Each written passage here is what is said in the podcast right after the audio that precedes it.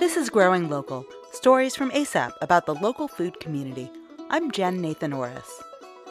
Each week on Growing Local, we share the sounds of local food in action. We visit farms, talk to chefs, go to farmers markets and schools to talk to people about their role in the food system. Once a year, we invite community members to pick up the microphone at ASAP Story Booth.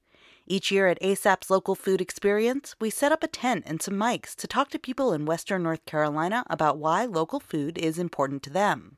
We have a great crop of stories to share with you this fall, and today we'll follow the journey of a local man who had an aha moment about where food comes from when he was stationed in Hawaii. Hi, I'm Ernie Mao. I live in Hendersonville. Ernie settled into the ASAP story booth to share the story of the first time he really thought about the idea of local food. Back in the early 80s, I was lucky enough to be stationed in Hawaii. And one of the greatest food tours that you can take in Hawaii is the Dole Pineapple Factory.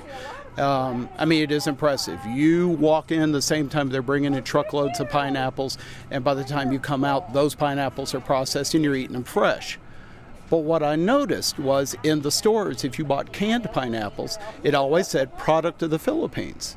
So when I went on one of the tours, I asked about that, and they said, yes, in Hawaii, they have canned pineapples from the Philippines, and all the canned pineapples from Hawaii are going to the mainland.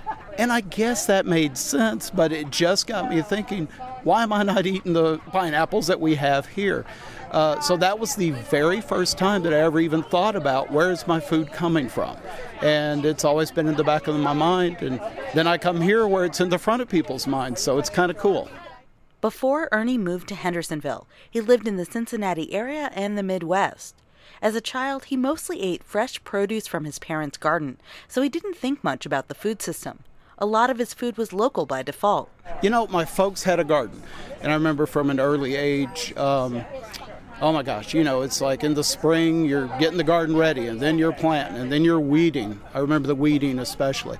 Uh, but my mother canned, she preserved, uh, just you know, all winter long reading canned green beans, canned tomatoes. Um, it, it was great. Unfortunately, that didn't pass on with me. I plant stuff and it just withers up and laughs at me, and then it dies. So, uh, thank God we have farmers markets and I can get some good food. Ernie's food doesn't come from the backyard anymore, but he still maintains a seasonal approach to eating. He loves shopping at farmers markets, and rather than bring a shopping list, he likes to pick out what's fresh and appealing that week. Uh, usually, if I'm doing like a Monday through Friday menu, there's a day or two that I'm just leaving blank in the summertime, and it's kind of uh, whatever impresses me that day, and then we go in and we cook it and we try some new stuff. Some of the produce he tried this season was so new to him that he didn't know their names. Ernie and I play a little guessing game to figure out what new vegetable he tried this summer. A couple of different squashes, um, and I don't know the names of them, but there was like some flat squashes that we cut open and then stuffed and roasted, and they were really good. Great. Oh, maybe those were called patty pan. What were they tiny? No, they were big. They were uh, like uh, six, seven inches around and flat. Uh, and we got it actually picked it up on the, the ASAP uh, farm tour a oh, few wow. weeks back. I have no idea what vegetable that is. I'm so excited. That's Yeah, really I, have, great. I have no idea. I'm ignorant. It looked good and it tasted good. One thing Ernie knows for sure is that he's learned a lot about local food and how it's grown since visiting the pineapple factory in Hawaii. Now that he lives in western North Carolina, he's had the opportunity to see agriculture up close. I think one of the great things about the local food scene here is the willingness for farmers and um, growers in general to have people come and see what they do. So, I mean, even from an educational standpoint, I mean, I, I, grew up with a garden. I don't think I ever went on a farm tour when I was a kid. So I, I read about and I hear about how schools are going out to farms and letting kids do hands-on stuff. So I think that's great. It uh, you know they're not going to have to wait like me until they're in their early 20s to figure out where their food comes from.